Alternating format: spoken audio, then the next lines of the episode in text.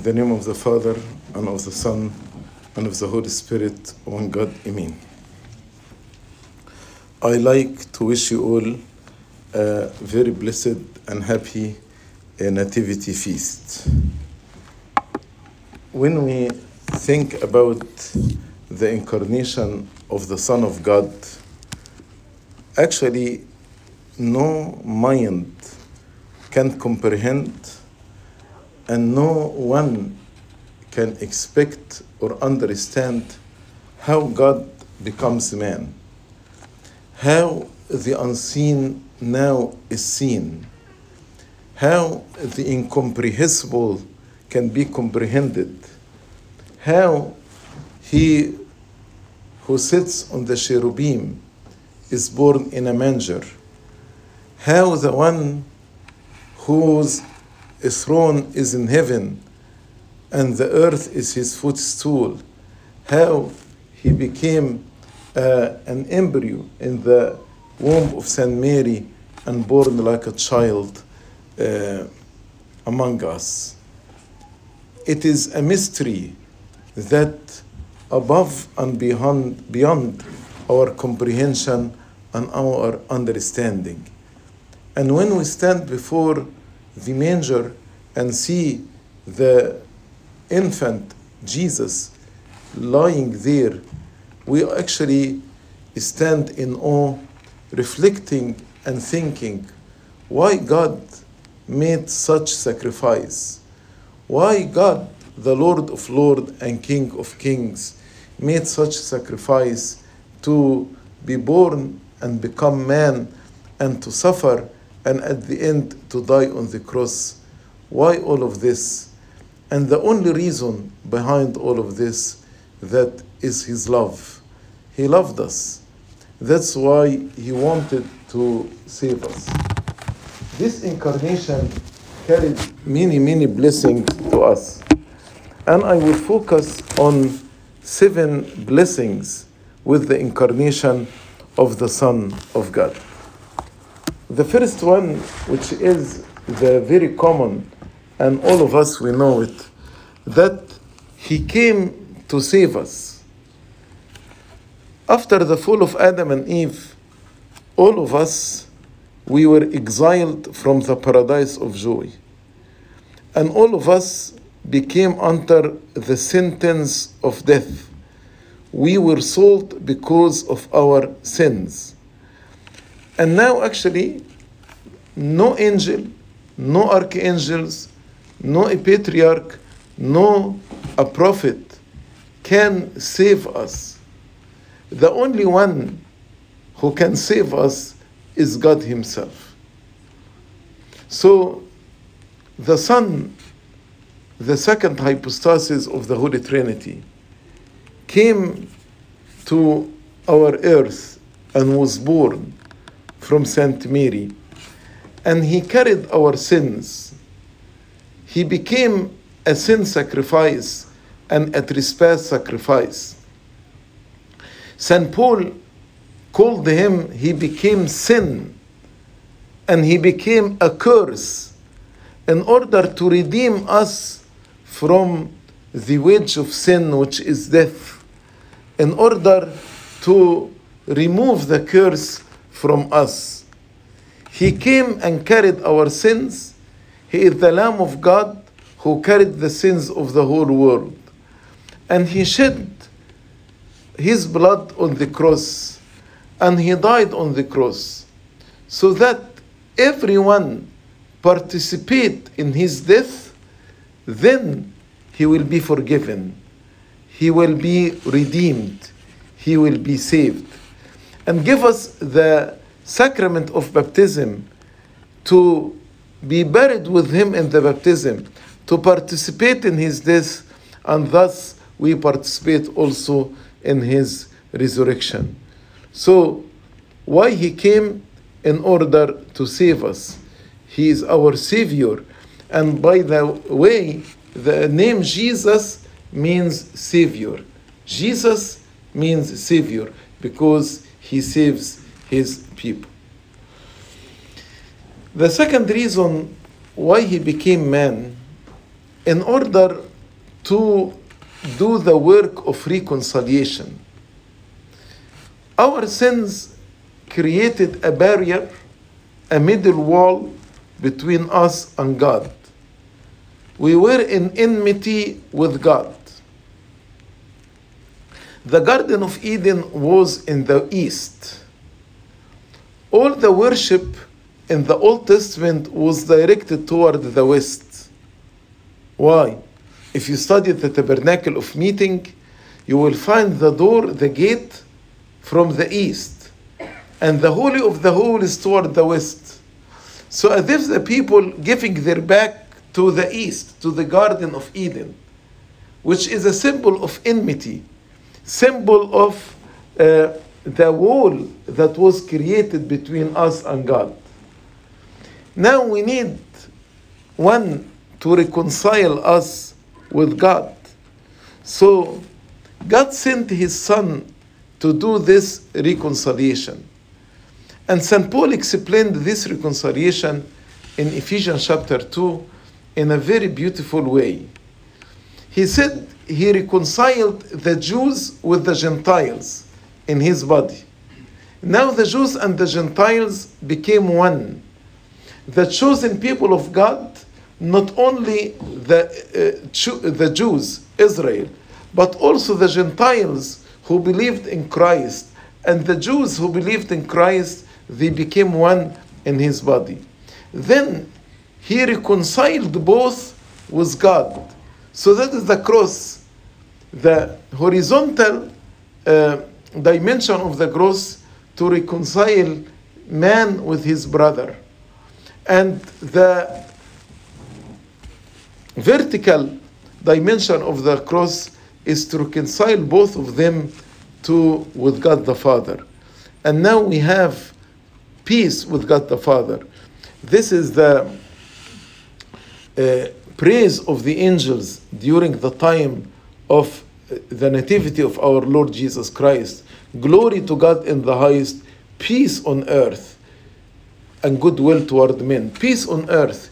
He came to reconcile us, the man with his brother, and both of them with God.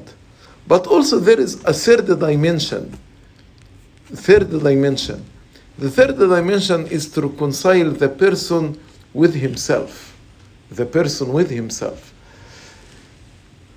We were divided against ourselves.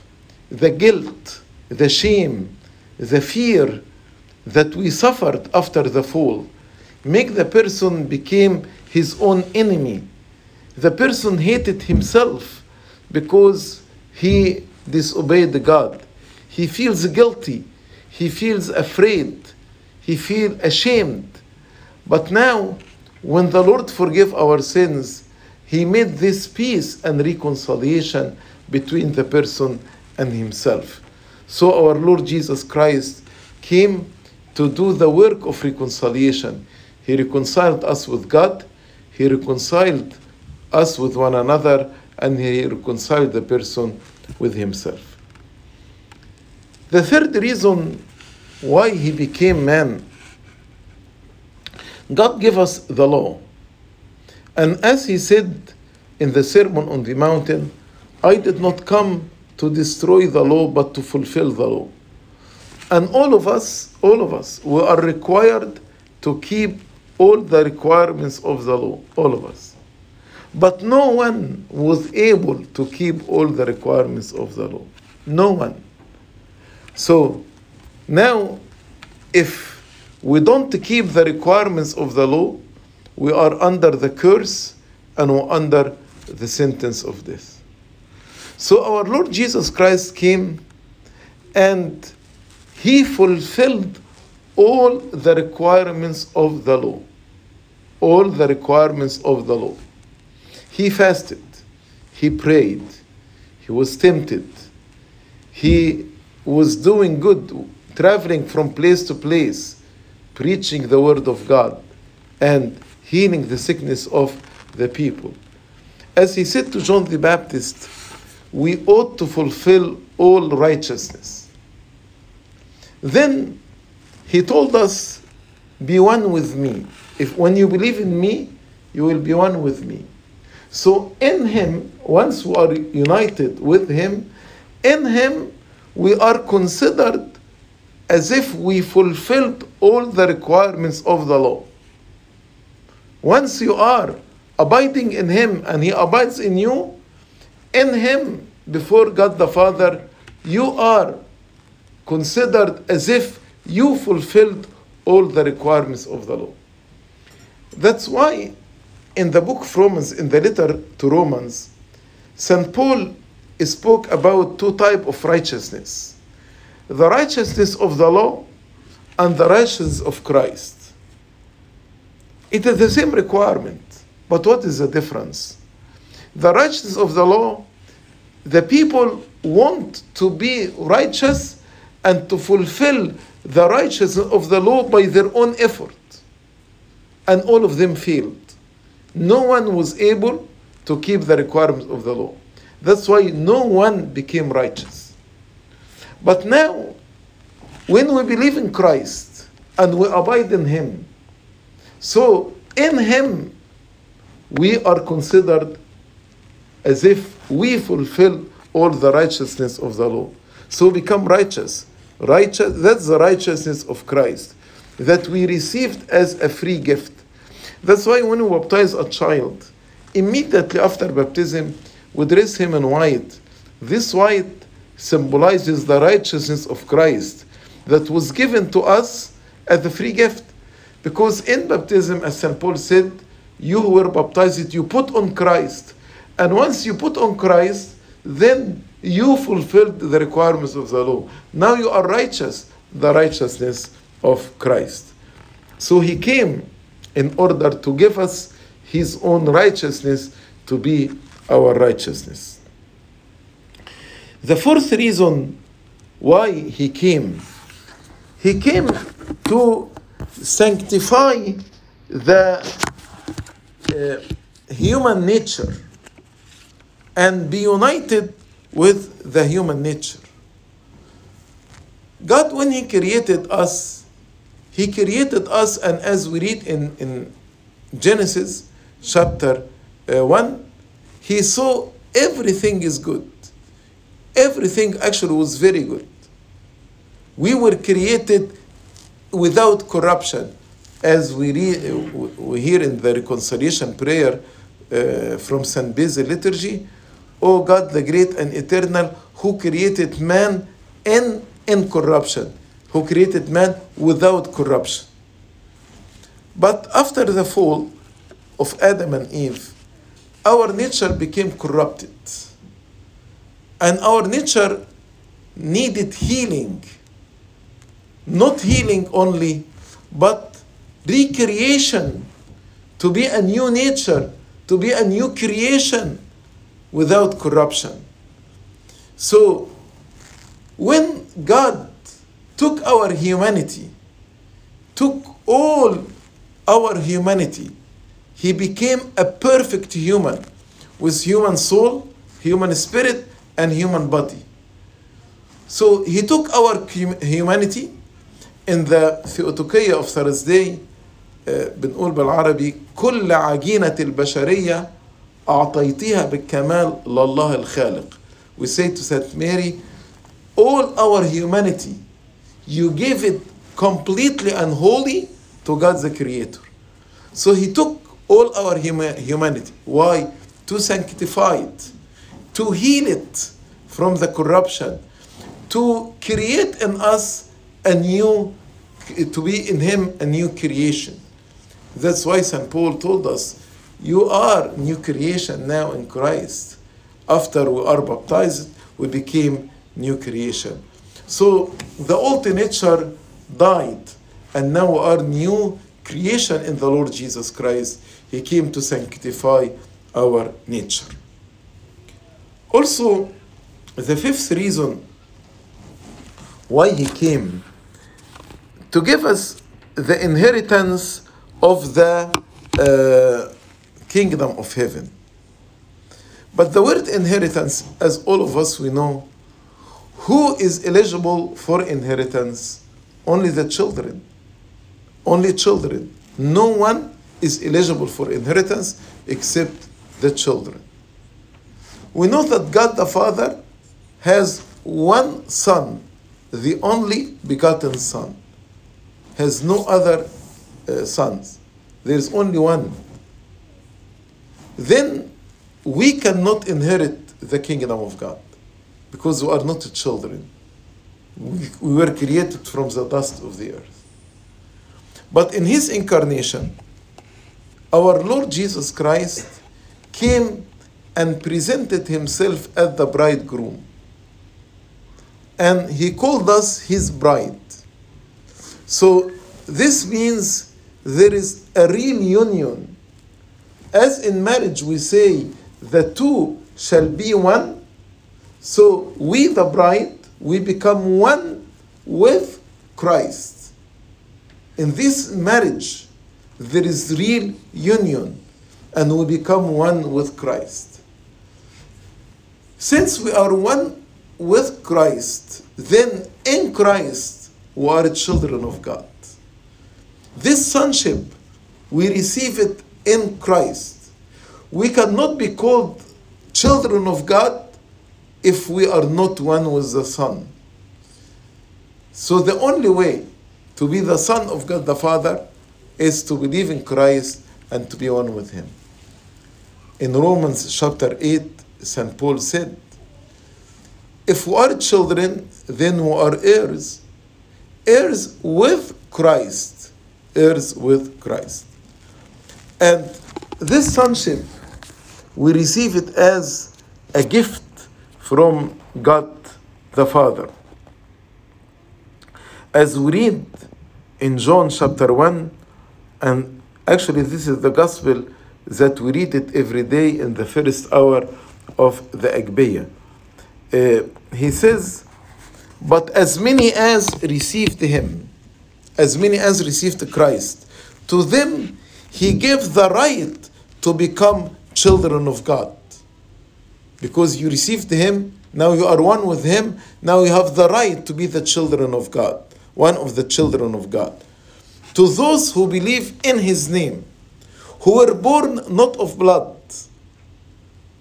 I don't have to be a son of Christian or a son like in, in the old covenant. My parents should be Jewish in order to be from the family of God. But in the new covenant, no. I don't have to be born of flesh or born of blood or nor of the will of flesh nor of the will of man, but of God, but of God. We become in thus in this way we have the right to be children of God. Number six, he came actually to face and endure all our suffering, all our affliction, all our hardships. And as St. Paul said in his letter to Hebrews, as he suffered and was tempted like us, he is able to help and to support those who suffers also. So he came and carried all our burdens and all our afflictions. In all our hardships, he actually suffers with us in order to support us and to strengthen us. That's why the Lord told us in the world you'll have many tribulation, but be of good cheer, I have overcome the world. Meaning, I faced all these tribulations. Even death, I went through the death. So, in me, you actually you will have this support, this grace, this power. So when we face any hardship, we, our heart does not grow weary we are strong even in our uh, infirmities, in our weaknesses. As St. Paul said, I rejoice in my infirmities that the grace of God may come upon me. Because I know we have with us Emmanuel, God is with us, who will support me, who will strengthen me, who will encourage me. So I am not afraid anymore. I'm not weak anymore. I can do all things in Jesus Christ who strengthens me. And finally, he came actually to defeat sin and to defeat Satan and to defeat the temptation of the world. He came to be victorious, and this victory for our sake. That's why he allowed Satan to tempt him. Not only the three common temptation, but as we read in the scripture, Satan was tempting him always. And he defeated Satan. So his victory will be our victories. He defeated the temptation and the pleasures of the world. When Satan told him, I will give you all these kingdoms if you worshipped me, he was able to say, Worship only the Lord your God. And he rebuked and renounced Satan. And in Christ, we have the power to renounce Satan and to rebuke him and to drive him away from us. He defeated sin, as we say in St. Gregory liturgy. He resembled us in, ev- in everything except for sin alone. He resembled us in everything. So in him, we can actually defeat sin and we can live without sin. He told us, Those who are in my hand, the evil one cannot touch them. If we are in his hand, Satan cannot touch us or cannot harm us. So, this incarnation completely was done for our sake, for our benefit, for our uh, salvation. The Lord actually uh, did not gain anything. As I told you, He did all of this because He loved us. So, in His incarnation, He became to save us, to reconcile us, to give us His righteousness, to sanctify our human nature, to make us children of God, to carry our burdens, and to support us in our hardships and afflictions, and finally, to defeat sin, to defeat Satan, to defeat the pleasures of the world, and give us this victory. So, today actually is a great day. It's, it's a day of our salvation. It's a day of our redemption. It's a day of our sonship. It's a day of our victory. Today, while we celebrate the birth of Christ, we rejoice because Christ came to, to give us life and, as he said, to give it to them more abundantly. Yes, let us greet one another saying, Christ is born, let us glorify him. Because as the angels glorified him on his birth, glory to God in the highest, peace on earth, goodwill toward men, let us all glorify him. Glory be to God forever and ever. Amen.